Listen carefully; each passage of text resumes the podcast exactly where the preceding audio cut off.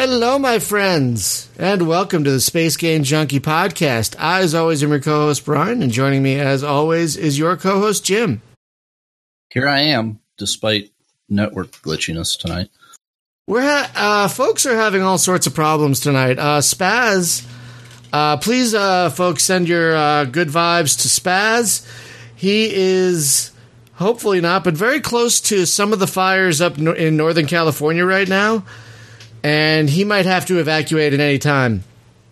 So he is not here with us tonight because he's monitoring the various channels. So just please, you know, send good vibes or whatever you do his way. So his house and him his family and whatnot stay safe because, yeah, I was seeing pictures of it up there. It's scary right now. We don't know where Hunter is. North Carolina is not on fire, so we're not sure what's going on there. Sometimes he gets so busy with work, he forgets what day it is. That's happened more than once. So I would not be surprised if something like that was happening.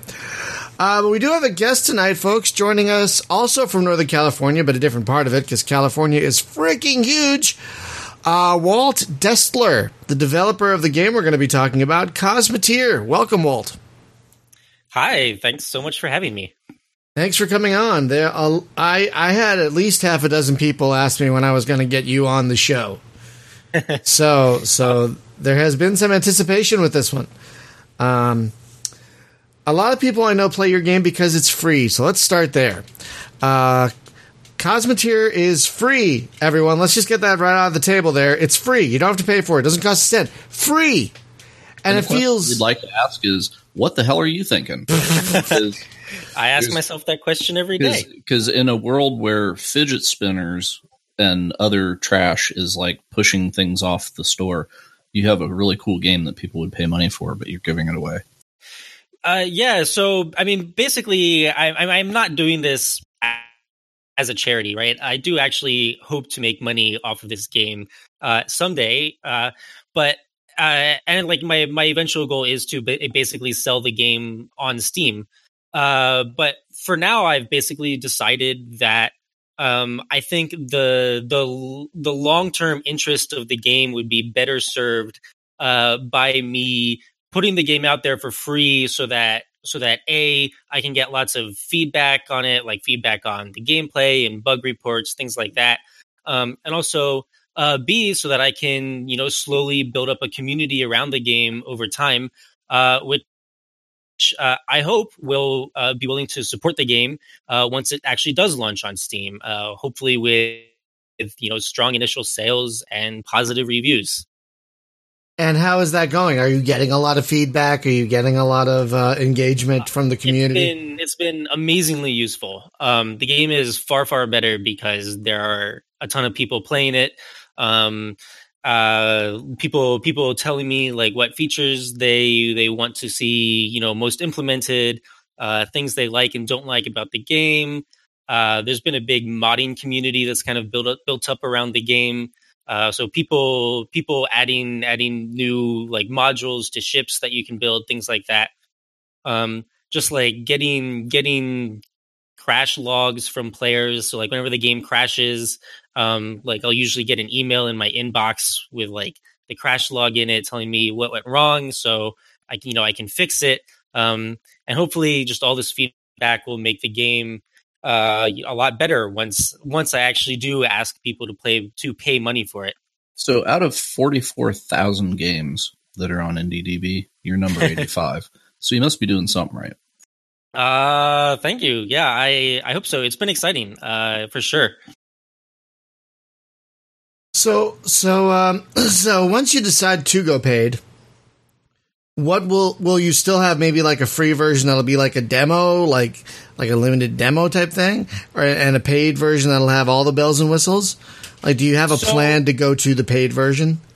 I don't want to make any promises right now, but okay. With the caveat that this is not a promise, my current thinking is that basically, you know, the version that was free before the game became paid will remain free, and people you know, anyone who already downloaded it will just be able to keep playing it. And I will probably keep the old download on the website. But that future updates, you'll need to pay for. Okay, so that's basically the same thing that 3030 Death War did, which is pretty successful. Because that's how they roped me in. I started playing the free one, and then they were like, "Hey, we're on Steam," and it was like, "Take the money here." So yeah, it's basically which worked out well. That game did okay. Yeah, they're all right, I guess. So for folks who aren't aware of exactly what Cosmoteer is, we haven't gotten to that yet. Could you give us the elevator pitch, the bullet points as to what is the basics of Cosmoteer? Sure. So Cosmoteer is basically a game about designing spaceships. So you start the game with a little spaceship. It has, a few laser blasters on it and half a dozen or so crew. And you fly around, you find some enemy ships to destroy, and you can destroy. If you destroy them, then you get a little bit of money, and you can use that money to then upgrade your own ship. The thing that I think is, and I suspect most people think is really cool about this game, is that you can kind of build your own ship really however you want. Basically, you have a grid that you can place individual rooms or modules or weapons down onto in pretty much like whatever shape or configuration you want. I mean, there are some restrictions about like you can't put anything directly behind a thruster, and like weapons have to be on the outside of your ship, things like that.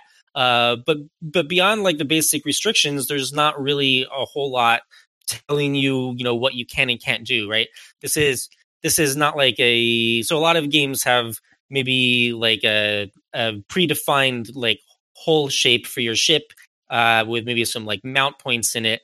This game is not like that. This is basically, you got a grid kind of SimCity style where you can really do almost whatever you want, to make your ship in whatever shape you want, position your weapons wherever you want. It's really about building the ship of your dreams. And then what I personally think, the key factor that I think makes designing ships not just aesthetically interesting, but also strategically interesting, is that inside the ship you have a crew simulation going on. So ships can have anywhere between, say, a couple to hundreds, in some huge cases, even thousands of crew running around doing various tasks in your ship. And this is what I think is what makes ship design interesting. So, for example, for some reason in this fictional future, no one has invented power lines. So in order for your crew to power your weapons and your thrusters, they have to like literally go to the reactor core, pick up the giant glowing battery and hand carry it to, whatever system needs that power. And so this actually like makes you, it sounds kind of primitive, right? But it makes you think about, the floor plan layout of your ship as you're building it. Where do you put your doors? Where do you put your corridors? How close do you put your weapon to the reactor? You want to put it close enough that your crew can get from the reactor to your weapon quickly, because how quickly they can deliver power directly affects how quickly the weapon can shoot. But at the same time, if you don't want to put the reactor too close to the edge of your ship, because that makes it really vulnerable. Yeah. And if the reactor gets destroyed, then it blows up really big and blows up a bunch of stuff around it. The crew simulation is what I think makes ship design especially interesting. I gotta say, I love the crew simulation. You watch them run around, you watch them take whatever the little energon cubes from the reactor. That's what I'm gonna call them. I think I've been calling them plasma batteries, but I haven't really thought about it that much. The little cubes, little batteries from like the reactor to the weapon. And so, like, your weapon will be down for a second while someone runs to get power and runs back. And I think that's pretty great to watch that happen. I like how you could turn the interior on and off. Like, so if you turn it off, you might have, like, a little Star Trek-type window, over the hull. And I also like how – this is a nice little touch. If you turn off the interior so you get the full hull, the sound from the inside of the ship is also muffled. I really like that. A lot of the sounds only play in interior view. Right. And I also, one thing I liked is, so the folks, there are two modes of this game. There's the bounty hunter mode, where you have a ship, you fly around, you kill enemies, you make money, you buy more ships or improve your ship. But the nice thing is, in creative mode, you can build the biggest ship in the world, but to use it in bounty hunter mode, it directly, easily corresponds to a dollar value that, you know, is makes it easy or difficult to buy in bounty hunter mode. So there's just there's almost a seamless transition, you know, back and forth. Yeah, I know some people, like I was just talking to a friend yesterday about the game, and he was saying, like, basically how he was playing the game, he'd play bounty hunter, make a bunch of money. He wouldn't really do a lot of, like, actually upgrading his ship. But then once he had a bunch of money, he'd switch over to creative mode, design a ship there, save it, and then just, like, buy the ship in bounty hunter mode. That's great. And I have to say, I appreciate that for someone like me who doesn't like building ships. You have many, many pre-made ships already. Can you knock a chunk off of a ship and then, like, your little dudes get sucked screaming out into space and float away? There's currently no get sucked out into space mechanic. I haven't done that, at least yet, because I haven't quite figured out a way to make it well balanced. Yeah. I mean, in this game, like, ships lose parts so easily that they'd almost, like, immediately everyone would get sucked out at the beginning of a battle. So I'd have to figure out some way to balance that. So and the crew just, like, automatically spawns in whenever you create bunks for them to sleep in or something, right? That's how it works right now. Yeah. Eventually, I'd like to have kind of, like, more of a normal kind of, maybe, like, you can dock at a space station and there are crew available to hire. Maybe, like, different crew have, like, different skills, things like that. What if two crew meet each other and like each other a lot? Then, but I believe I did see that you can purchase more crew members at the moment. If you build more bunks, you can just flat out buy more crew members, right? Yeah. So the way it works right now, you, like, if you build a bunk, and by default, you can turn this option off. But by default, like, if you build a crew's quarters that has 6 beds, it just, like, automatically buys the 6 crew for you. Oh, okay. And then if you have a crew during battle, then, like, you can buy the missing to get back up to the maximum number of crew that you can have on your ship, as determined by how many bunks it has. Okay, that makes sense. That's really streamlined. But yeah, I would love, like, a space station mechanic where you, like, I lost some crew, I got to go to the bar in the pub in the station to. Yeah, that's the eventual plan. Just haven't gotten that far yet. Very Sid Meier's Pirates right there, which I like. Which boarding actions where you can, like, send your crew over, and once a mechanic is in place where you have to replenish those crew a little more difficultly than they just auto respawn. So it would be like you could grapple an enemy ship and then send your crew over, but you're going to lose them, you know, if they die. All right. Yeah, yeah, for sure. That would be awesome. Is there maybe a component that's just Marines? And people ask for they want to be able to, like, board enemy ships, right? That's a commonly requested feature. I'd love to do it. If we could just have your game and Heat Signature have a baby, I should talk to that guy. Yeah, because whenever I first looked at Heat Signature, I thought you were going to be able to build those ships, and stuff. But no, you just deal with what it generates. So it's kind of like, well, you know, if I could just build those things and then fly them around, and then also, like, run around in other people's ships. But you can steal them and fly them around. You can steal them and fly them around. Yeah, it's, you know, you can just find a random ship with some guns on and steal it, and then shoot the hell out of anyone you come across, if you want. So, Walt, what about multiplayer? It's not there yet. Is that a plan, or are you just? It's not there yet. That being said, I really haven't announced this yet, but I've been working on multiplayer, and it's actually pretty much done. Like, it works. So it's just something that I am super excited about. And I haven't really told anyone yet, but at this point it's, it is done. It's not completely done. It's like 95% done, but it's done enough that I am basically 100% sure that it's actually going to be in the game, pretty darn soon. I'd really like to have a build out with multiplayer within the next week or two. Oh my god, would be ideal. So yeah, you asked me that question at the right time. So what can you do in multiplayer? Can you like fly around in bounty hunt mode, for example? And no. So what it's going to be is it's going to start off pretty simple. Basically, the first version of multiplayer is essentially just going to be like player versus player battle. So it's like, imagine like you make a ship and like your friend makes a ship, or like you make like a small fleet of ships and your friend makes a small fleet of ships, and you just kind of like want to see whose ships are better, right? So like one of you can host a game and the other one can hop in, and then you can like select what ships you want to fight with, and then just have like a little battle. So something fairly simple. Eventually I'd like to make some more interesting multiplayer game modes. People have actually been asking for like a kind of like a cooperative mode. So like maybe some sort of kind of gauntlet style where you face kind of harder and harder AI ships. And then eventually I think it would just be cool to have basically like a multiplayer version of the creative mode where you can actually like, you know, go into kind of like a shared space and build ships with your friends. Oh, that'd be fun. So like multiple people working on the same ship, that kind of thing. Yeah, basically. Right. So you're like, hey, you want to help me build this giant Star destroyer or something like that right now. So I don't know if you've seen Iron Armada yet, but it's funny because it's I stuck a video in the stream chat thing, but Blue Drake, the YouTuber guy, he's got a team of programmers that are working on a game, and it's 6 months, a year, something they've been working on this thing.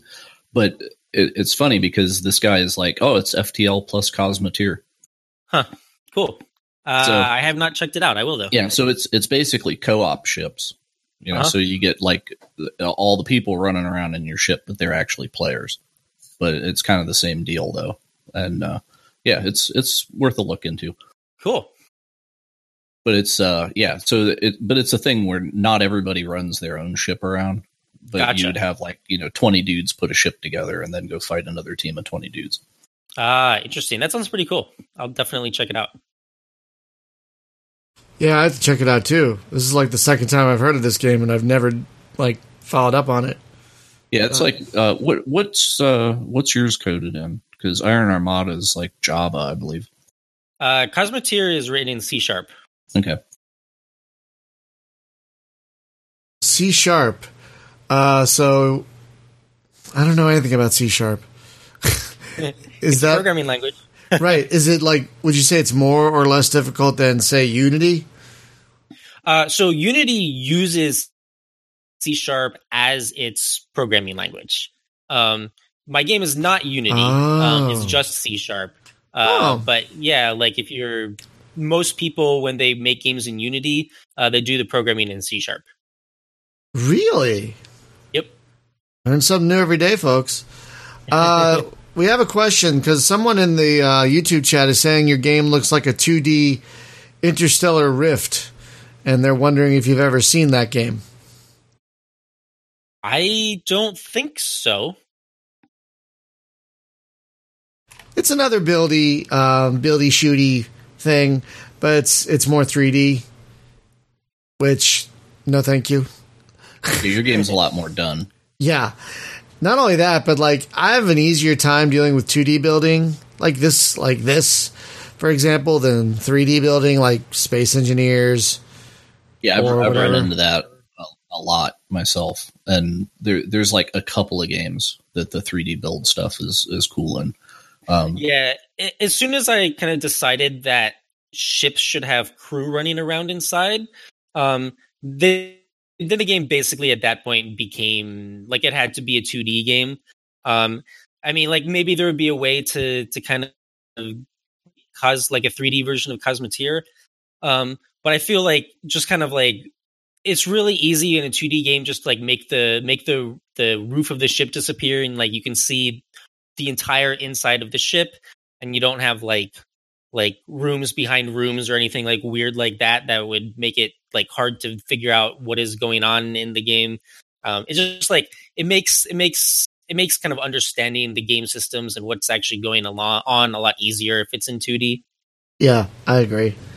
You know, once you get done with this, you could pretty easily, I would think, because all the systems would still somewhat apply, but like spin out an alternate game that's like pirate ships on the water or something. And because I mean, the basic mechanic is the same, and then you could kind of be like Lego pirates or whatever. Someone should make out of that for my game. Yeah, totally. So right now, like we said, you have the two game modes. You have Bounty Hunt and you have Creative. Are you going to be adding any more during the game's early access period? I'd like to. So actually, like the Bounty Hunter mode, like the main game mode right now, I actually consider to be a pretty temporary thing. It's kind of just like a stand-in until I get around to actually doing something more interesting. So like in the my ultimate goal is to have basically like a big galaxy that you can explore, like you can meet different factions, you can like go visit space stations where you can like get missions, and you can go on missions and like get money and like maybe other kinds of loot, and you can like mine resources from asteroids and salvage things from enemy ships and trade with people. Those are all things that I'd really love to have, and I think either the Bounty Hunter mode will get replaced with that mode, that more interesting, I don't know what you call it, but galaxy adventure mode or something. Or maybe it will like just kind of slowly grow into that, evolve into that over time. That sounds fun. That sounds exactly like I was enjoying Bounty Hunt mode, but I'm like, I want to do more. I want to dock at space stations and get missions. And I want to, it's funny. Like I made Bounty Hunter mode just for the sake of having some goal in the game, something to do besides creative mode, right?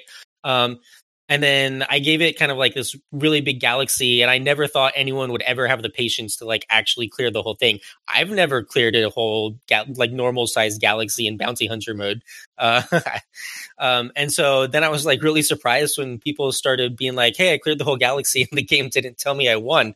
And the game doesn't tell you you win because I didn't imagine anyone would actually ever have the patience to play through the whole thing.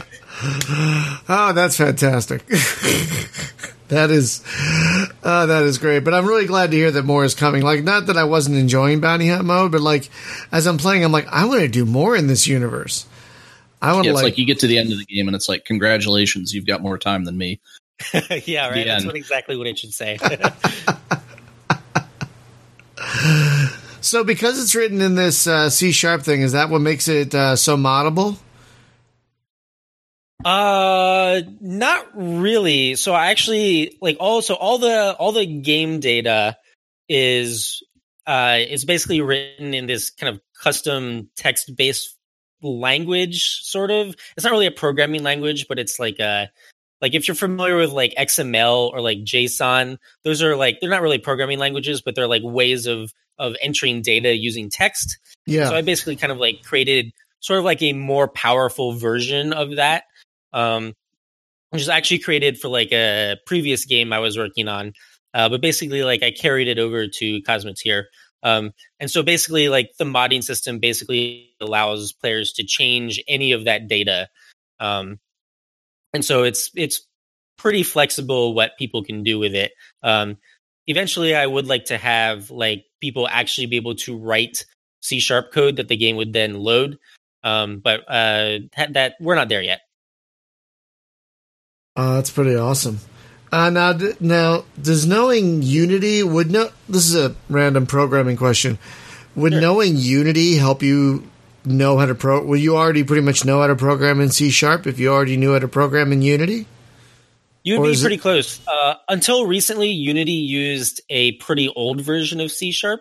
I think they like very recently in the past few months or so upgraded to a much newer version. So there might be like a lot of newer C# features that you wouldn't be able to use in Unity, and therefore you might not know. But otherwise, yeah, like Unity uses C#. If you know how to program Unity, then you know a lot of C#. Yeah, because I've tried programming, and yeah, my brain can't wrap around it. So I'm very, very grateful for those of you who can wrap your brain around it and make these awesome games. So how long have you been working on this one? Oh, gosh, that's a good question. And it depends on exactly how you count. I've been working on the game full time for probably just over a couple years now. Wait. Stop. You're charging nothing for it and working full time on it. That is true. How? If you don't mind me asking. Basically just living off my savings. Good for you. I guess like a nice thing about living in Silicon Valley where I live is that, you know, programmers get paid well. And so basically I was able to save up a good amount of money so that I could do this for 3 years without actually making really much money. I do sometimes like teach on the side. I make a little money that way. So I don't quite have zero income. But for the most part, I do work on the game full time. That's pretty amazing. I mean, we run into so many different stories about developers wanting to work full time on their game and they can't, and there are many that can. So it always fascinates me to see how developers make that work. You know what I mean? Yeah, and I'm certainly very fortunate. I think it's just largely like actually having worked a well-paying job, a quote-unquote real job that paid pretty well, and was just able to save up a good amount of money that way. So what were you doing, like working at Google or something? No, I was working for a video game company in the San Francisco Bay Area. Which one? It's probably a company you've never heard of. It's a company that does mainly mobile games. It's called Rumble Games. You're right. I've never heard of it. Good job. Yeah, they made a game called King's Road. I think I've heard of that one, actually. You might have. It was originally... I did not work on King's Road very much. But King's Road is... it was originally like a... like Facebook and browser-based Flash game. And it is probably the best-looking Flash game I have ever seen. And then they eventually did like a mobile port for the game. And I think that's largely where the game makes most of its money these days. I think I saw a commercial for it once. Like an actual on-television commercial for it. Maybe. I don't think I've seen that commercial. if that's the game I'm thinking of. Anyway. But so did you leave that? I hope you don't mind me asking, but because I know there are a lot of people who want to do this, so I like asking about these things so other people can hear, you know, the answers. Did you purposefully leave, if you don't mind me asking, that gig to work on this full time, or did just circumstance put you in that direction? Kind of. It was certainly so. Like I was working on the game, kind of on the side in my spare time, like during that job, right? It was always kind of a game that I wished I had more time to work on. And I kind of dreamed about being able to, you know, turn it into a real thing, work on it full time. Right. I wouldn't exactly say that's the reason I left the company. Just kind of like the company went through some, I think, difficult financial times. And for various reasons, I wasn't especially happy anymore. And so I decided to leave and, you know, find something new to do. And so basically I left that job, and I then decided I was going to work on Cosmoteer until something more interesting came along. And so far, nothing more interesting has come along. And at this point, I don't think anything is going to. I'm feeling pretty committed to this game right now. That's amazing. Yeah, the mobile market, especially in the Valley. I got a buddy that lives out there, and it's like, you know, he works for Zynga, he works for Kabam, he works for some place I never heard of, you know, and it's just like every 6 months to a year, you know, and it's not his fault. It's just like, well, this thing I was working on got canceled, and it's not like they shift you to another team. It's just like, well, everybody out the door. You know? That sounds very familiar. Yeah, yeah. So that's a kind of thankless lifestyle. Especially living in a place where the rent's really high. So yes, I guess you learn really quick to put some money back for the lean times. Yeah. Well, that is pretty great, because like we hear all kinds of stories about how like some people want to do this full time, but it didn't work out. It hasn't worked out yet, you know, and stuff like that. So that's really encouraging. It's always encouraging to hear when it does work out. And I'm sure you had to make sacrifices in saving and whatnot, to make it happen, but it sounds like it's working out for you. It sounds like you're pretty fulfilled So far, it's certainly been fulfilling. Whether it ends up being a sound financial decision is still very much an open question. Yeah, but I mean, you're happy with it. You seem like genuinely... And we've talked to a lot of developers, and you can tell some of them this feels a little more like work than joy. Do you know what I mean? But yeah. To you, you sound genuinely joyous about your game, which is always nice to hear. I think I am. I think it helps having like actually a lot of people playing the game and just like constantly being excited about it, right? That really helps to keep me motivated. I can't imagine staying motivated if I was just like shut in my bedroom making this game that no one was playing, right? Like just getting that continuous, like constant, to be honest, is like basically an ego boost of people telling me, hey, I really like the game. Hey, can you add this feature? Hey, I made this ship. Check it out. That's just like, it's really invigorating and motivating. Yeah, and you can tell we have some people from your community in our Discord in the video chat, and they're very, very zealous, very happy about your game. So it's very, very nice to see, because sometimes we don't get anyone from the games community showing up. Sometimes we get like a couple of people. So it's really always nice to see fans show up to support, you know, their game. That's always nice to see. You know, and I was looking at your forum because you sent me a link, and not only was everyone there really nice, which is rare, but your forum is super active. Like everyone's, I can't keep up with it. Oh yeah, I can only imagine. Yeah, I mean, people were just talking about ship designs and the game and all kinds of nonsense, and that's amazing. You know, to have a community rise up around something you do. It feels really good. I'm not going to lie. Right. So right now, we've talked about this before. The game is free. Do you have any kind of timetable? And I'm not saying you should make a promise, but do you have any kind of general timetable as to when it might go to a paid version? Honestly, not really. If it happens sometime next year, that would be great. That seems reasonable. I do run out of money. Yeah, no, that seems reasonable. Now, do you think you might do like the Kickstarter route? Do you might do the alpha funding route? Have you that's a good question. I think my current thinking, and again, no promises here. This is just kind of what I'm thinking about. My current thinking is basically just to launch the game on Steam Early Access. I've thought about doing a Kickstarter. Kickstarters kind of come with their own can of worms, right? There are a lot of work to run. Yeah. Like everyone I've talked to who has run a Kickstarter has been like, yeah, like running the Kickstarter was a full-time job and I got nothing done on my game for a month, right? So is it worth sacrificing a month of dev work to run a Kickstarter? I don't know. And then plus, like, Steam fairly recently made some kind of like policy changes around things like reviews, right? So like no longer do reviews from players who received keys outside of purchasing the game on Steam count towards Steam reviews, right?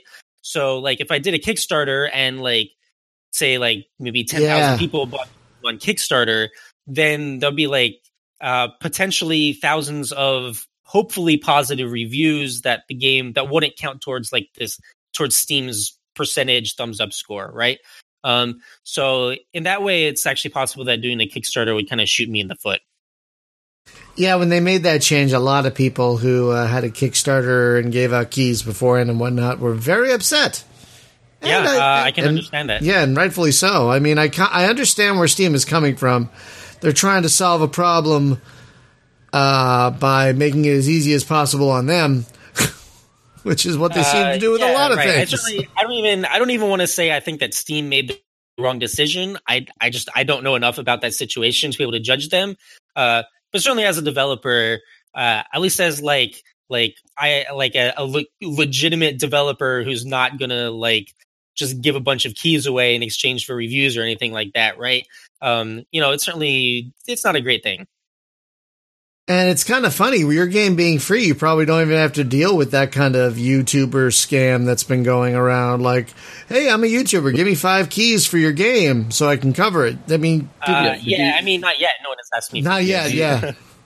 I'm sure I was gonna say, with the game being free, do you still get the spam? Like, hey, can I have some keys? But yeah. I have not gotten that spam yet. I imagine once the game is actually on Steam, I will get a lot of spam. Yeah, what seems to be going on is that there is a market in just selling the trading cards. That's the big problem. Stuff and all that, right?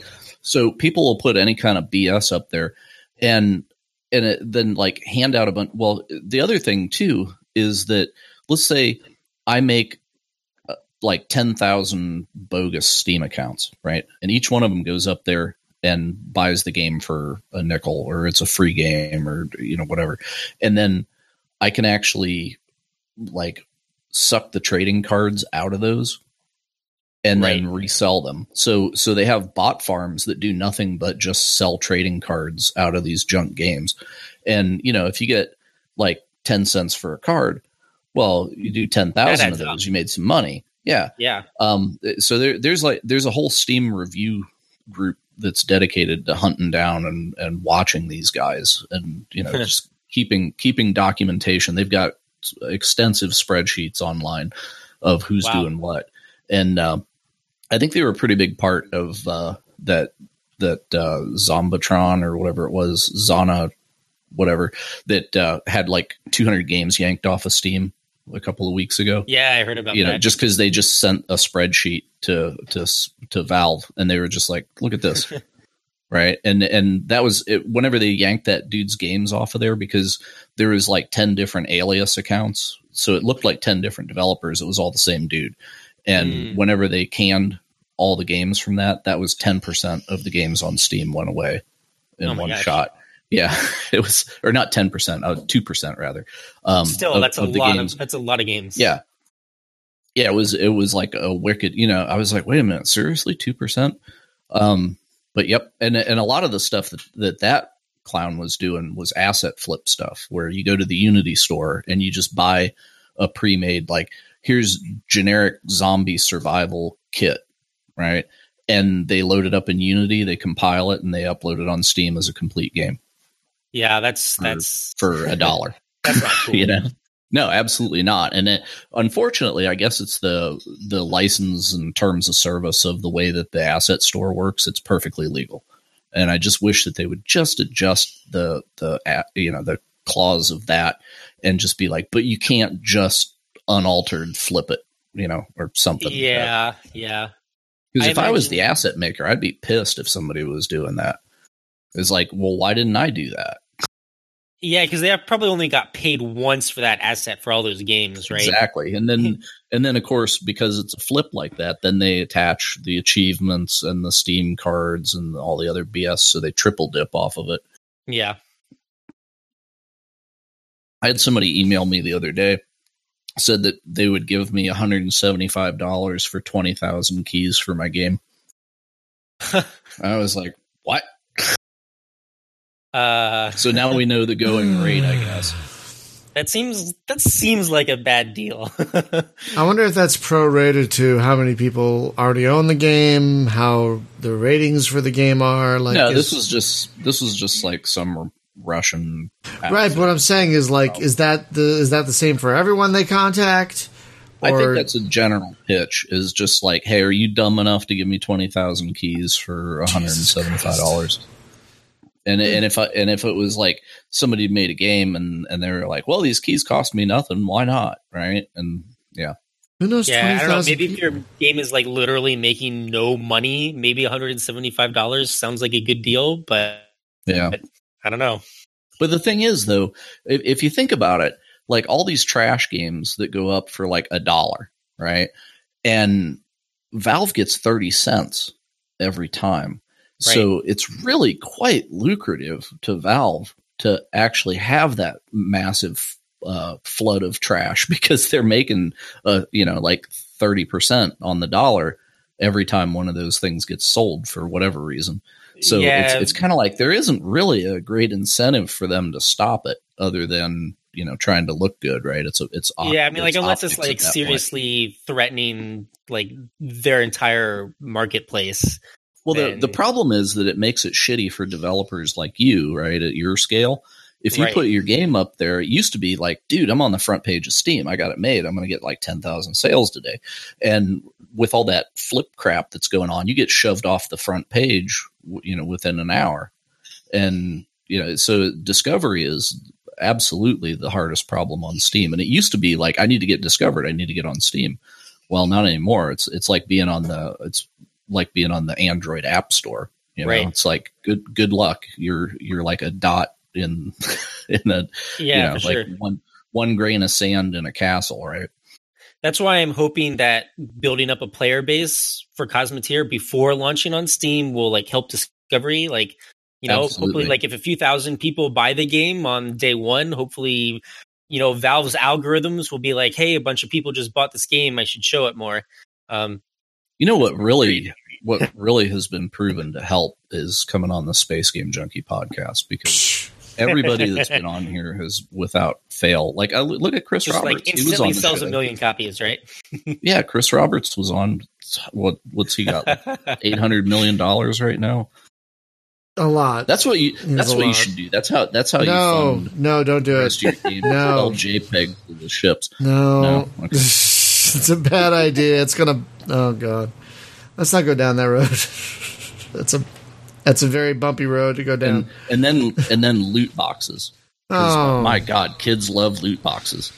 We should put those in everything. I'm not understanding that at all. I'm not understanding. Is it tapping into a gambling thing? Is that what the thing is? Is that what? Absolutely does. Yeah. Oh, okay. See, back in my day, we used to have loot boxes in our games.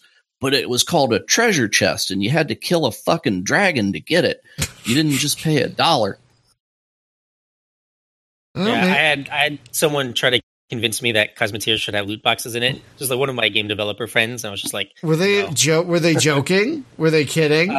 No, they were pretty serious. What? Yeah. Did you see so the new Forza Motorsport came out, right? And the only way to get upgrades for your car is through loot boxes. And it used to be like, okay, open up the thing, and then I go in and it's like, oh, I want to buy the, you know, new headers or new brakes or whatever. And now it's like, well, I have to just start rolling random crates until I get the part that I want. And, you know, I can grind that with in-game money. You know what? Yeah, and then they changed. See, this is the problem, right? If it's a single player experience, it used to be, oh, it's pay to win for multiplayer.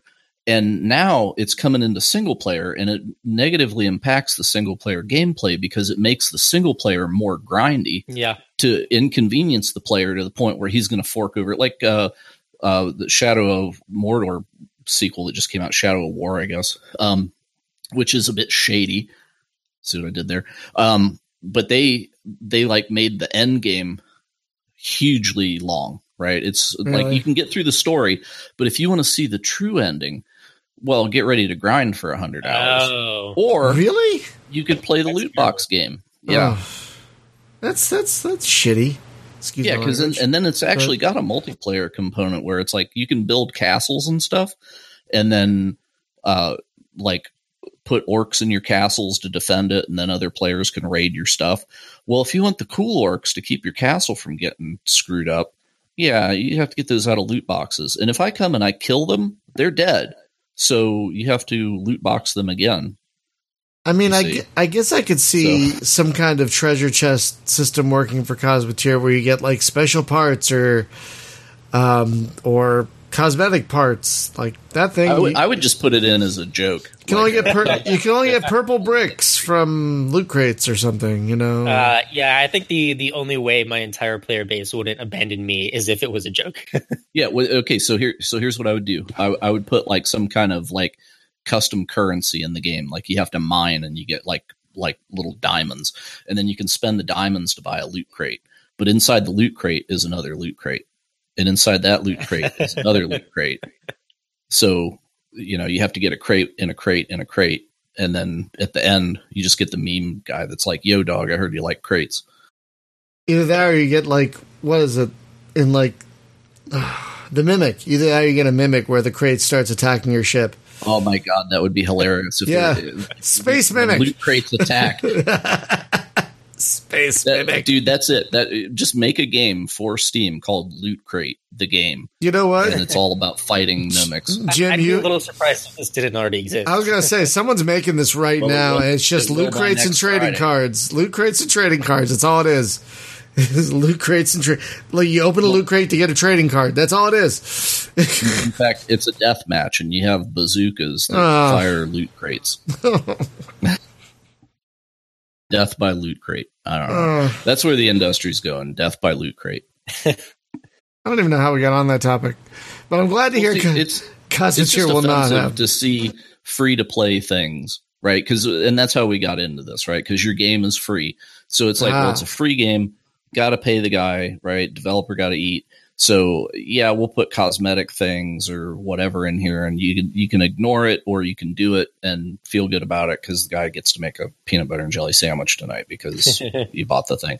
But whenever you take a AAA thing from Electronic Freaking Arts and it's a $60 game, and then they cram it full of free to play mechanics because they're so jelly of Blizzard. Give me my game, please. Yeah, and it's like don't make my $60 game shittier because you're then trying to inconvenience me into spending more money. I mean, it's already enough that we've seen. I see the pivot, right? Because like last year, it was buy the game for $60 and then buy the season pass for another $40. So now you have a $100 game. And then this year, it's like, oh no, we realize that nobody really likes that, so.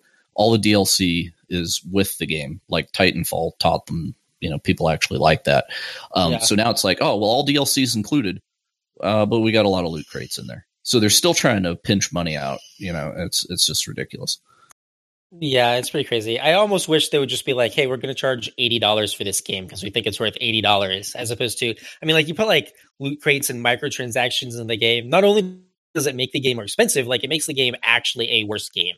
Yeah, in absolutely. Most cases, at least. Yeah, because it impacts the play experience. Right. Otherwise, there would be no incentivization to do it. But the thing is, if you look at the price of games, right?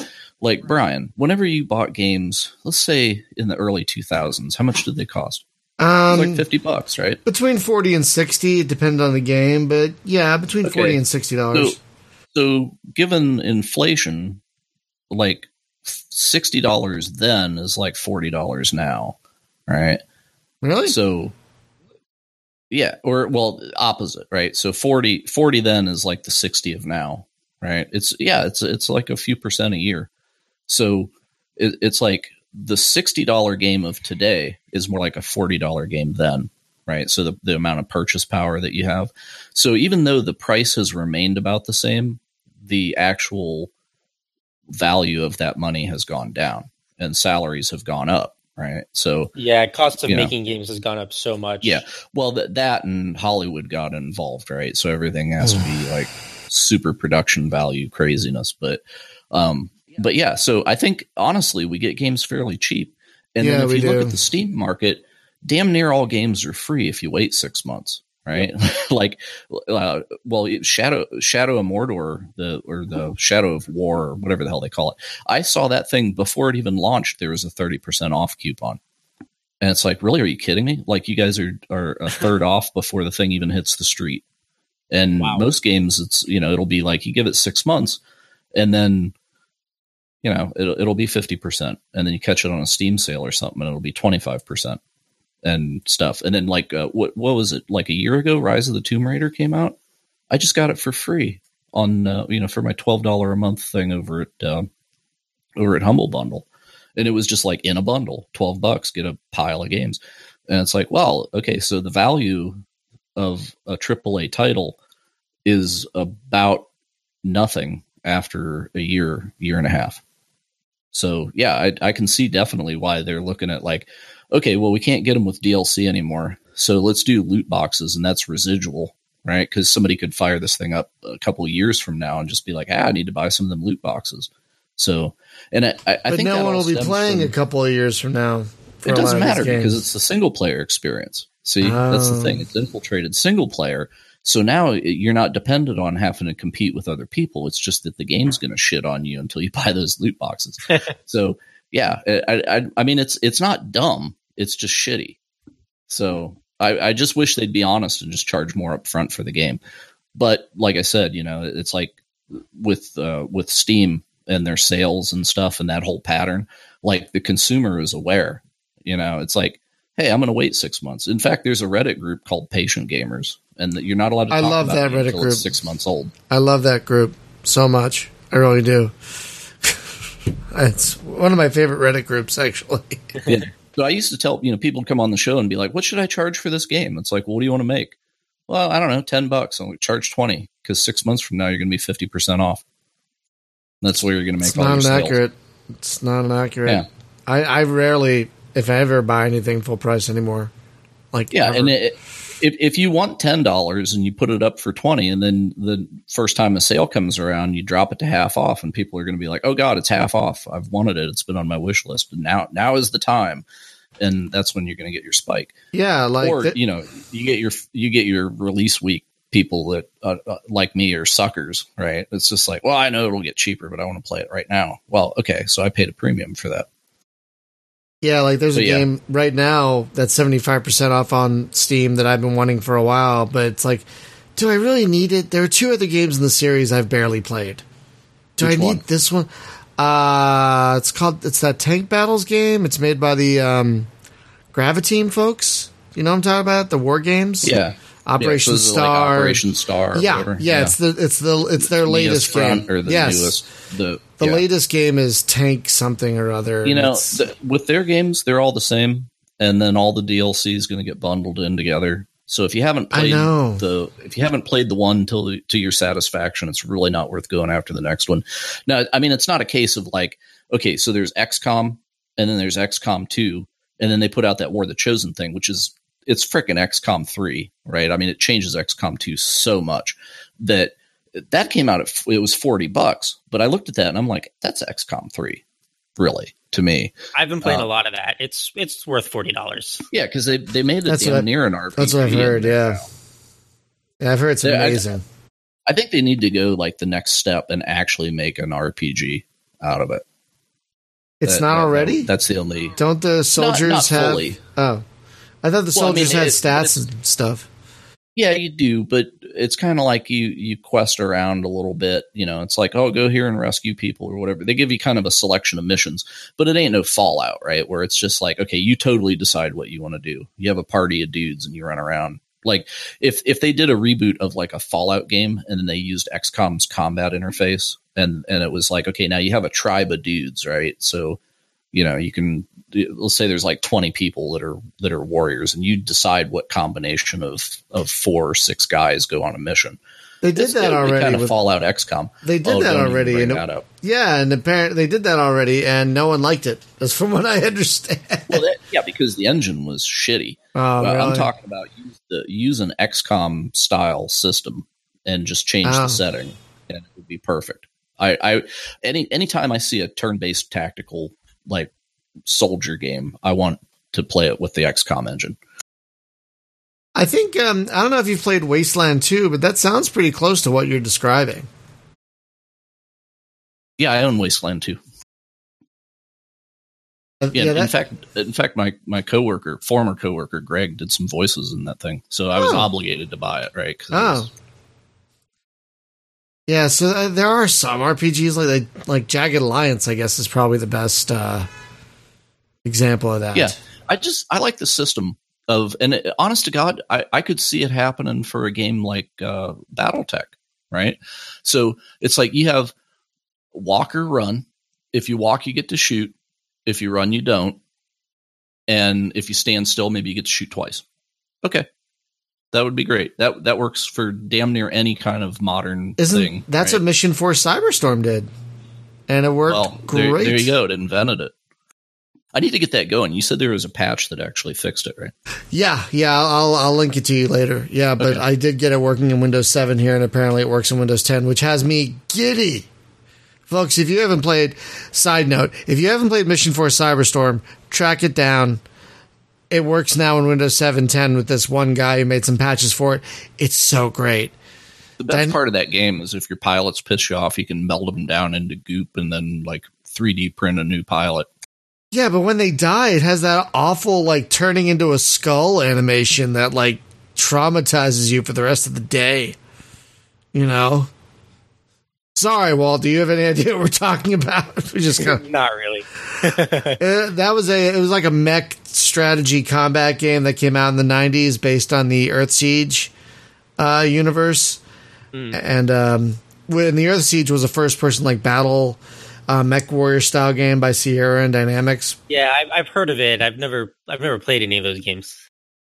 2D merits. Come back next week. So how long do you for? Let's get back to your game. Sorry, sorry everyone. We get on tangent sometimes. Back to your game. So. You're version, like, 0.12 right now. Does that mean, like, you have a long pre-release schedule ahead of you, like at least another year? I mean, I'm sure there's at least a year between now and when the game could conceivably like no longer even be in early access. That's got to be like way more than a year. I don't really have a fixed schedule that I'm trying to adhere to. I just kind of, you know, I try to take it one feature at a time, and mostly just trying to make a great game. So yeah, I don't really have a hard and fast schedule that I'm sticking to. That's probably a good idea. I mean, as long as you tell people what your general plans are, usually that's enough. You don't have to give like exact timetables, because if you do, that's just a problem. Like, look at Star Citizen. They said that was going to be done in 2014. Yeah, that came out in 2014, right? Yeah, right. I think maybe the Hangar did. Maybe. Yeah. I have a roadmap on Trello that people can go check out. That has basically a bunch of features that I'm like planning and I'm considering. And so you can kind of get a sense of where I'd like to take the game. But I certainly I haven't announced a schedule, and that's because I don't know what the schedule is. Isn't Trello the best? Side note, isn't Trello amazing? It's pretty great. My players, the community, basically talked me into making a Trello, and it's been good. Yeah, I for my blog and YouTube channel here, I live by Trello. Like, I use Trello every freaking day. Like, I'm using it right now to keep track of the games we're talking about, so I can add them to the show notes. It's such a I love Trello, folks. If you haven't used Trello and you need to do any kind of project management or to-do lists or anything, it's so amazing. Oh my god. I like that I can say, like, post an idea to the Trello, and then like just anyone from the community can then like post comments on my feature on the Trello. Yeah, telling me like how like their ideas for this feature, so that, you know, once I actually go to implement the feature, I can like read through all the comments that people have left. And, you know, maybe get inspired. Maybe that feature will be just like a little bit better because someone had a cool idea for it. And it's so amazing because, like, you can search through all those. You can archive everything and save everything. It just becomes this, like, font of knowledge. You know, it's amazing. Yeah, it's pretty great. Oh, Mini Mergle posted a link to it. Well, that's pretty cool. Mini Mergle is one of my moderators on the Discord. Oh, okay. Hi. Hi, moderator. Oh, so you have a Discord too? Yes. There's absolutely a Cosmoteer Discord. You can probably the easiest way to get to it is if you go to... So the Cosmoteer website is cosmoteer.net, and there's like a link at the top that will just invite you to the Discord. Oh, yeah, there it is. Discord is so great, isn't it? Yeah, I like it a lot. Another thing my players talked me into doing, and it's been a good thing. And it's super handy. The only downside, I don't know if you run into this problem, but once you start using it, you're like, I want to join all the servers. And yeah, it's like, been a problem. And then I basically had to mute everything but my own server. Oh my god, right? That's pretty much what I've had to do, is mute just about everything but my own server. Like, I visit them every so often, but it's like, I can't hang out with you. It's gnarly when you're trying to stream something like this, and then your Discord's like, ga-ding, ga-ding, ga-ding, ga-ding.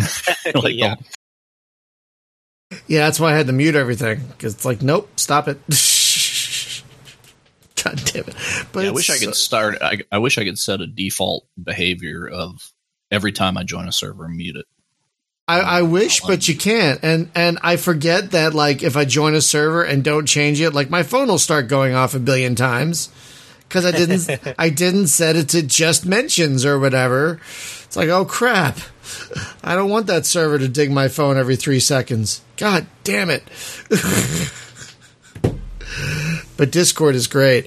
I gotta say, I'm also a fan of your website, Cosmoteer.net, as you said. Thank you. Because it's so simple. It's so simple. You know, the reason why it's simple is because I know basically nothing about web development. And so this is basically the best I could muster. No, this is perfect. This is, I mean, let me see. Let me shrink the browser, see if it like shrinks with it. Oh, it mostly does. Yeah, it mostly stays.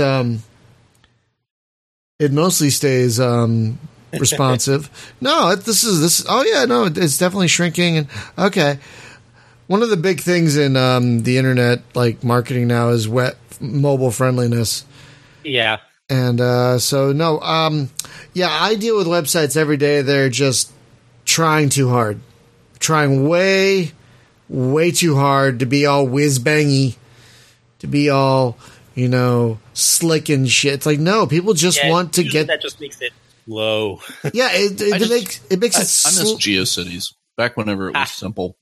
GeoCities. It was like I got a page, and I got some text on it, and maybe an animated GIF or 20. That's it. Yeah, now everyone wants parallax scrolling and garbage that you don't need.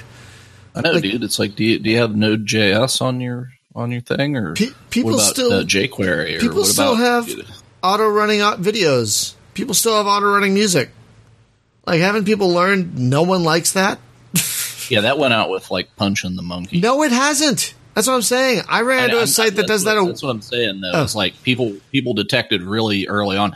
That's why we have ad blockers today. Nobody really cared about banner ads. People really were offended about, like, oh, I go to a web page and it starts auto-playing stuff, right? Like, I'm trying to stealth browse at work, and it's like, hello, you're the 10th. Yeah, thanks, you know, or like Punch the Monkey and win, you know, and like animated crap popping up over your page. And it's just like, well, people aren't clicking on our banner ads. We need to make those more obnoxious. Yeah. I think you and that's what you get, right? Is the whole like banner ads don't work, and then you become obnoxious, and then people block your shit, and you know. And then we're seeing this with YouTube now, where it's like, well, everybody runs ad block, so you know, little bit of revenue apocalypse going on over there. Oh, so yeah, and that's why I think what needs to come back is in podcast sponsored things. This show brought to you by Boogers. I don't know, whatever. I keep waiting, man. I'm waiting on the sequel to Boogerman. No, to get made. No one has ever offered game on the Genesis. Huh? No one has ever offered us a sponsorship, and I'm fine with that. I don't. Well, dude, if Boogerman 2 came along and said, you know, would you sponsor us? I'd be like, yes, for free.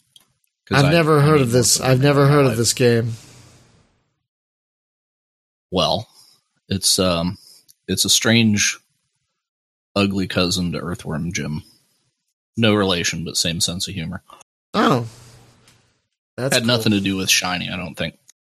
But yeah, you were a caped superhero named Boogerman, and it was Boogerman, a pick and flick adventure. And it was just everything that was right about the Genesis era. Wow.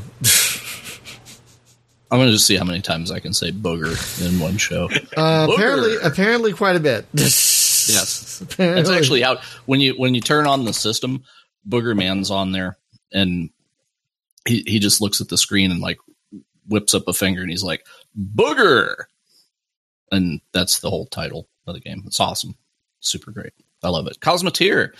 This podcast brought to you by Cosmoteer. Loot crates. In space. So right now, I think you only have about a dozen guns? I think maybe half a dozen. Not even that. I think, yeah, it's more like 6.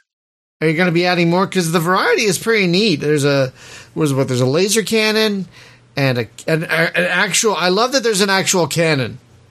Like an honest-to-God... Yeah, they're honest-to-God cannons, but there's also like a lightning gun thing, I think. The electro bolt. Yes, thank you. The electro bolt. I don't know. No one ever remembers exactly what it's called. I don't really know how I came up with that. I don't remember either. Sorry, do I have what? Do you have shields?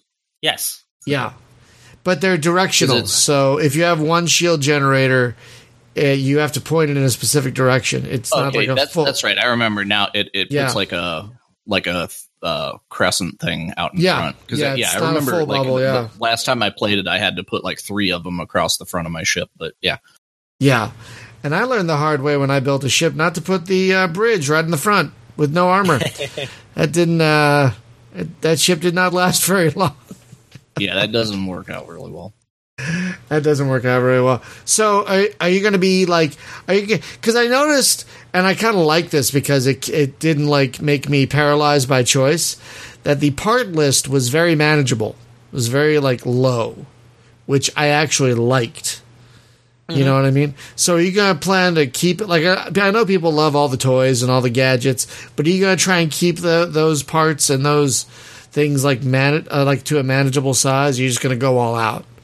So being manageable is always good, but I do think, honestly, the game needs a lot more parts for your ship than it has right now. It does, to be frank, kind of get stale with only the 6 or so weapons that you can build right now. I imagine eventually there will be some sort of progression system where you can either you unlock weapons through research or something like that, or maybe different weapons, you need different resources to build. So by kind of slowly introducing more weapons over time, hopefully that will keep it manageable. Because you're absolutely right. If the game was from the very beginning, here are the 30 different weapons you can build, have fun. That's, that's kind of intimidating, right? Where do I start? Yeah, exactly. So maybe might you have things in an unlock system? If you make a certain amount, if you kill a certain amount of ships, then maybe you can unlock a certain gun or something that you might have before. Yeah, maybe something like that. Probably wouldn't be directly tied to the number of ships you kill, but I don't. Maybe it's you go on a mission and then you get the schematics for, as a reward for the mission, you get schematics for a new weapon or something like that. That actually brings up an interesting question. Will there be any kind of crafting, you find blueprints? What the hell am I saying? Blueprint? What the hell are blueprints? Why am I saying? I don't know, but that does actually sound kind of cool. What? So will you have crafting where you find blueprints, and be able to build the thing you found?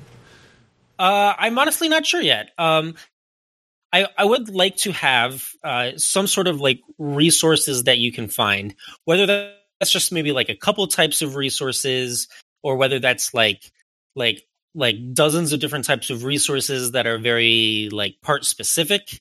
I'm honestly not sure yet, but I could maybe see doing some amount of crafting, but I don't know yet.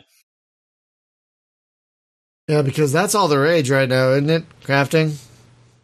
It's a thing for sure.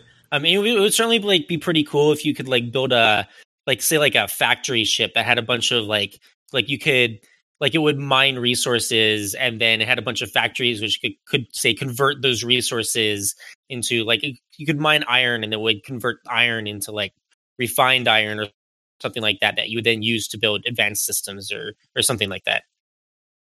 Would that be hard to put in the game? Because that sounds like a lot more, I don't know, data. It sounds a lot more like things to juggle, spinning plates, that sort of thing. Would that kind of thing be difficult to put into the game? Hard for me as the developer? Yeah. It would take a lot of work, sure. A lot of stuff in this game has taken a lot of work to make, so I guess I'm no stranger to that. Good, cool features usually take a lot of time to do, and that's what I've signed on for. Right. So what are, like... I want to ask this question without you, like, giving too much away. But, like, because it sounds like you have a lot planned for this game, which is awesome. What would you say is the thing you're most excited about implementing in this game so far? The thing I'm most excited about implementing, I am really looking forward to making the kind of like a mining salvaging system where like you mine or salvage resources, and then like those get stored on your ship, and then like you use those to build things. I think that will be interesting to develop. Yeah, because I don't know if you know, but I love mining, like, a lot. When a lot of people do, when it's fun. Like I like in Elite Dangerous, not fun at all in any, but not any way fun. But like, yeah, I don't want it to be like super grindy, right? Like I want you to be able to do it pretty fast, and probably like being able to increase the game speed will help with that.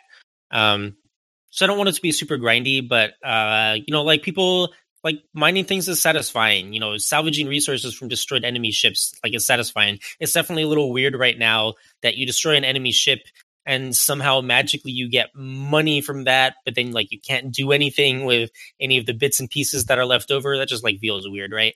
So it would definitely be cool if you could take the scraps of the enemy ship and I don't know, melt those down and then turn them into new additions for your own ship. That'd be cool. Or maybe like if you melt them down, it doesn't cost as much to repair because you have like materials on hand or something like that. Right, exactly. Yeah, that would be awesome. Like I didn't destroy all of that ship, so this repair bill will be less. I was very careful about how I blew it up.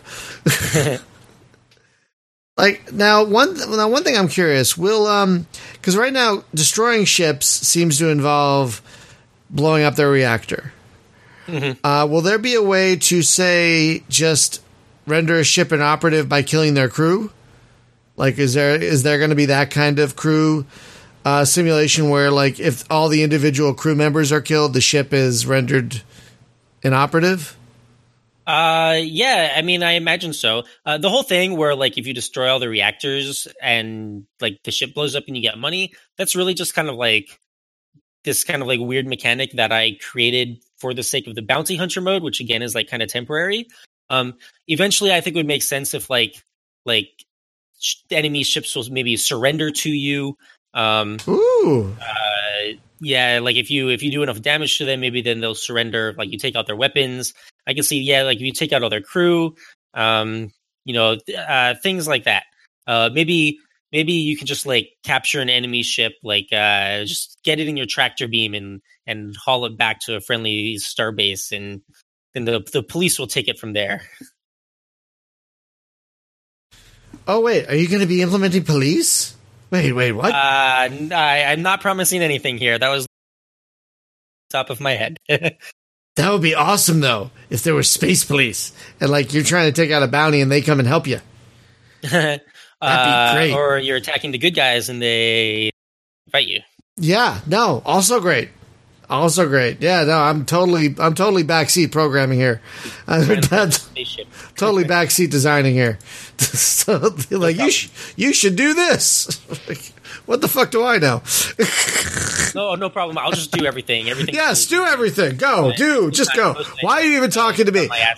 Why are you even talking to me? Just go. Just stop. Just stop talking to me and go. Fix this game. If only it were that easy. I know, right?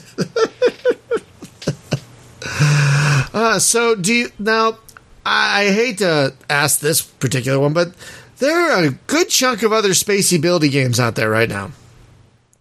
Indeed, there are. Do you feel any pressure from the competition of those, or do you feel like your game is different enough that it stands on its own and doesn't, and you don't need to worry about that competition? Or do you like get inspired by them, or like how does that affect all you? All of the above. I mean, do I worry that like the market is saturated with space games? Yeah, for sure, I do. Who would have thought that? On the flip side, there are all these space games, and that seem to be demonstrating that there exists a pretty sizable market for space games, right? I hope that I am making a game that does stand out, right? That's what I'm trying at any rate. So I am optimistic. I've certainly, like, there are clearly a lot of people who, you know, are really enjoying the game. I hope that that just continues to grow, especially once the game is actually on Steam. So I'm optimistic, but am I a little nervous? Yeah, honestly. Yeah, who would have thought 5-6 years ago, that's when I started Space Game Junkie, that there'd be all these space games. I know. It's pretty crazy. It is. Like, right now, there. I usually try and cover a game a week, and if a game comes out, I'll cover it in the following week, you know? But in the last, like, week or two, 6 games came out. How am I supposed to deal with that? Yeah, I'm just randomly putting up coverage of all of them as I feel like it, because it broke my brain. It broke my brain to try and keep track of all of them. And there's more coming. There's been at least 2 or 3 dozen space games that came out just this year. That's crazy. We didn't even have that kind of frequency in the 90s when it was all the space games. It's insane. And most of them are really good. That's the great thing. Most of them are really good. Wait, Minnie Merkel was saying 2,900 people were in your Discord the other day? Or earlier today? They're not online at the same time, but yeah, the Discord has almost 3,000 members. We have not quite hit the 3,000 threshold. Holy garbage. I don't even know how many mine has. Only a couple hundred, I think. Damn. This is what happens when you make a free game. I know. We should start giving out candy or something. But it's a wonder what happens when things are free. It's crazy. I heard we got some popsicles on the podcast. It's crazy because I mean, I think there's always been a market for space games. It's just that's not what, you know, the designers and the publishers wanted for many, many years. You know. Oh, we're about 400 members. Thank you, Spaz. Thank you. That's not bad for us. Yeah, 6 of which I like though. I mean. Stop it! But you know who you are. But we're super niche, and I'm also not the best at promoting myself, so that's my fault. That's better than I anticipated, actually. But 3,000 members—that's insane. That is really, really great. Congratulations! Thank you. I was looking at some of my like actual game metrics for people playing the game, and I think in the past 3 months, it's probably about like 150,000 people have played, which is pretty sweet. Oh my god! That! Wow! Well done. That's, I mean, yeah, you can go far with free, but still, I mean, I'm sure if the game wasn't free, it wouldn't be nearly that many. Right, but so being free helps a lot. But, you know, a lot of those people know that you're going to charge for it eventually. And even if they don't have a lot of money, they're probably saving so they can buy it when it's ready. I hope so. I wouldn't be surprised. You know what I wouldn't be surprised. You could have the game. Of those.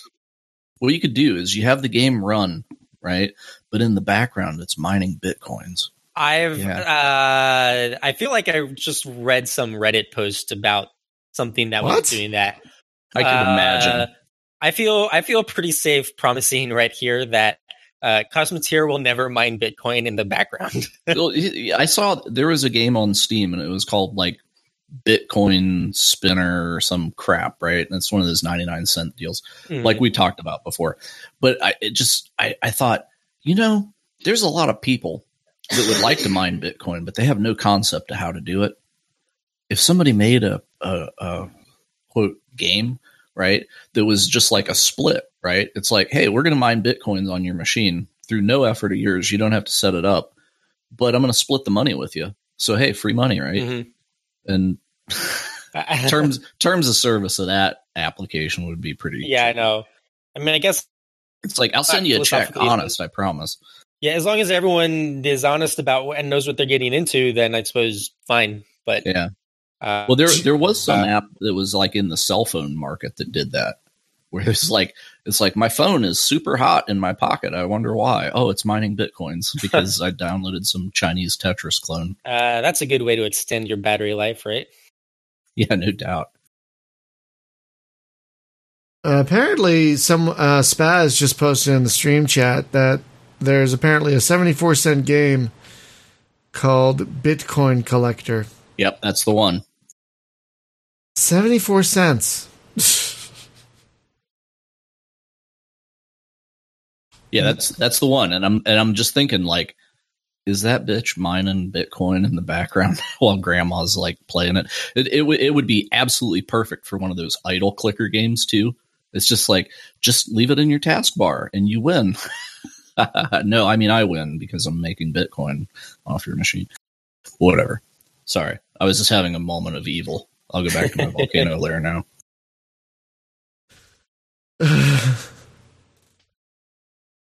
Here's a cool game. Put in your social security number to log in. Free account. Jeez. Yeah. So what is the next big thing coming for Cosmoteer? Like, what's in the next patch? You don't have to say when. Be the multiplayer patch. Oh, okay. Wow. Yeah, that's huge. And then I imagine the next few patches after that will be kind of like building on top of the multiplayer functionality, like adding. So I think like the very first version will basically just be like player versus player, like over LAN, or like you can type someone's IP address in and connect to them that way. And then like once I kind of like have that working and it's stable, I'd like to add things like being able to add, say, AI players to the match so that like you can team up with your friends against the AI. I like to have like an observer mode. So like one player or multiple players could just be an observer of a game. That could be useful if you like want to run tournaments, things like that. Right. So kind of like flesh out the multiplayer features. And then after multiplayer, I'm honestly not sure yet. I'll probably go through my Trello, see what people are excited about, and pick something that I'm also personally excited to work on. But exactly what that's going to be, I honestly don't know yet. I kind of like that you have a mix of a plan, but also the freeform mindset that I'm going to follow what's interesting. You know, yeah, I mostly wing it, to be honest. But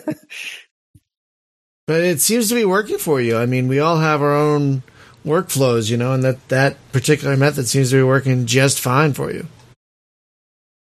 So far, so good. Mini Murgle would say more paint layers would be better than multiplayer. I don't know. Mini Murgle has been asking for that. I might look into adding another paint layer. There's some technical reasons why I can't do a ton of paint layers, but I might be able to add one more paint layer. I'll try looking into it. What would you say is the biggest technical challenge with making a game like this? Oh gosh, where to begin?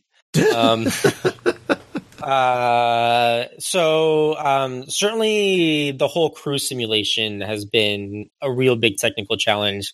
I mean, like that involves things like pathfinding as crew try to figure out how to navigate around the ship. Like the kind of AI behind like how crew get assigned to specific jobs. That system has gone under a lot of revision and it's still, as my players complain about a lot, very far from perfect. And then many crew wandering out around the ship because like big ships could have like potentially 1,000 or more individual crew on it. Just like the CPU cost of simulating all those crew becomes really substantial. And so it's like just trying to optimize that down as much as possible.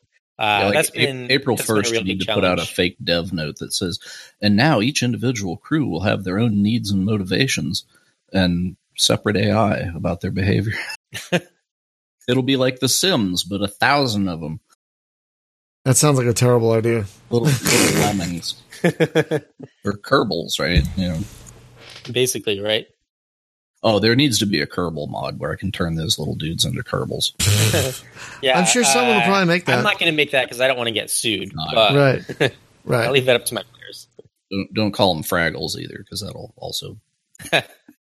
Well, folks, the game is Cosmoteer. It is free at cosmoteer.net. Inexplicably free, and it's really quite fascinating. And multiplayer is only a stone's throw away, apparently, and more is coming. Eventually, it's going to be on Steam. Eventually, it's going to cost money, but right now, you can jump in for free and see what 100-some thousand other people have found to love about the game. That's amazing. By the way, have you had any like large scale YouTubers pick it up, like Scott Manley or Angry Joe or any of those people? Depends on what you mean by large scale. I believe there were one or two YouTubers who had like 1 million+ followers. That'll do. Play the game. Can you please introduce me to them? Because I can try. I would like to ask some business tips. Yeah. So, folks, that'll do it for this episode. Just a couple of quick programming notes. Thursday, if we can get it to work, we're going to try multiplayer for Warhammer 40,000 Space Wolf, which is a XCOM-like game with cards. There's a couple problems, though. One, it seems to be only 1v1. And two, it doesn't look like you can directly choose who you play against. That's a thing. I was testing it the other day, and it didn't look like that worked. So wow, Battlefleet Gothic made the same error. I agree, also and it's a huge error. And so we're gonna, like I said, we're gonna try to play that. If that doesn't work, we might come up with a plan B. We're thinking maybe classic Battlefront 2 because it just got that big multiplayer patch, and we've been kind of itching to test it out and play around with it. So maybe that. I don't know. We'll see how Thursday works out. And then next week on the show, we are going to be welcoming the developer of Nightstar Rogue Wings, which is a Unreal-powered shooter thing, which is actually quite a bit of fun. There's a video on the YouTube channel I made it's actually quite enjoyable. So that's next week on the show. So Walt, I want to thank you for taking the time to out of your evening to come on and talk to us about. This was a blast. Thank you so much for having me. Yeah, and we definitely had fun. Space Wingman thing. The what? If you're a fan, the Rogue Wing. I can't remember the name. Nightstar Rogue Wings. Nightstar Rogue Wing, right. Yeah. If you're a fan of Gunmetal, the old game where your robot transforms into a plane kind of thing, the spaceship flying stuff is fairly similar to the plane part of Gunmetal. Okay. So you kind of know what you're getting into there. Oh, okay. I've heard of that game. I may have shown him Gunmetal footage at great length. I've heard of Gunmetal, but I've never played it. I've heard it's great. Oh my God. 2D merits. Come back next week. I will track it down somehow. But anyway, folks, it's cheap on the Steams, but yeah, we'll talk with him about that then, because I have much to say about Gunmetal and how his game could also be super awesome. I will definitely have to figure that out. Folks, I mentioned the Gunmetal's pretty good. Yeah. I'm just going to... Folks, if you haven't liked or subscribed or any of those things, I ask you to do so. I try not to bug you about that too much. I don't want to do it on every show, but every now and again, I just want to ask, please, join our Discord, join our Facebook, subscribe to the YouTube channel, because we work hard over here. No, you don't have to do that. Send me money. We do have a Patreon. We do have a Patreon if you want to give to that, but you don't have to. If you don't want to, because I have a job. But I want to thank you guys for listening, and we will see you next time. Have a great night, everyone. Bye-bye.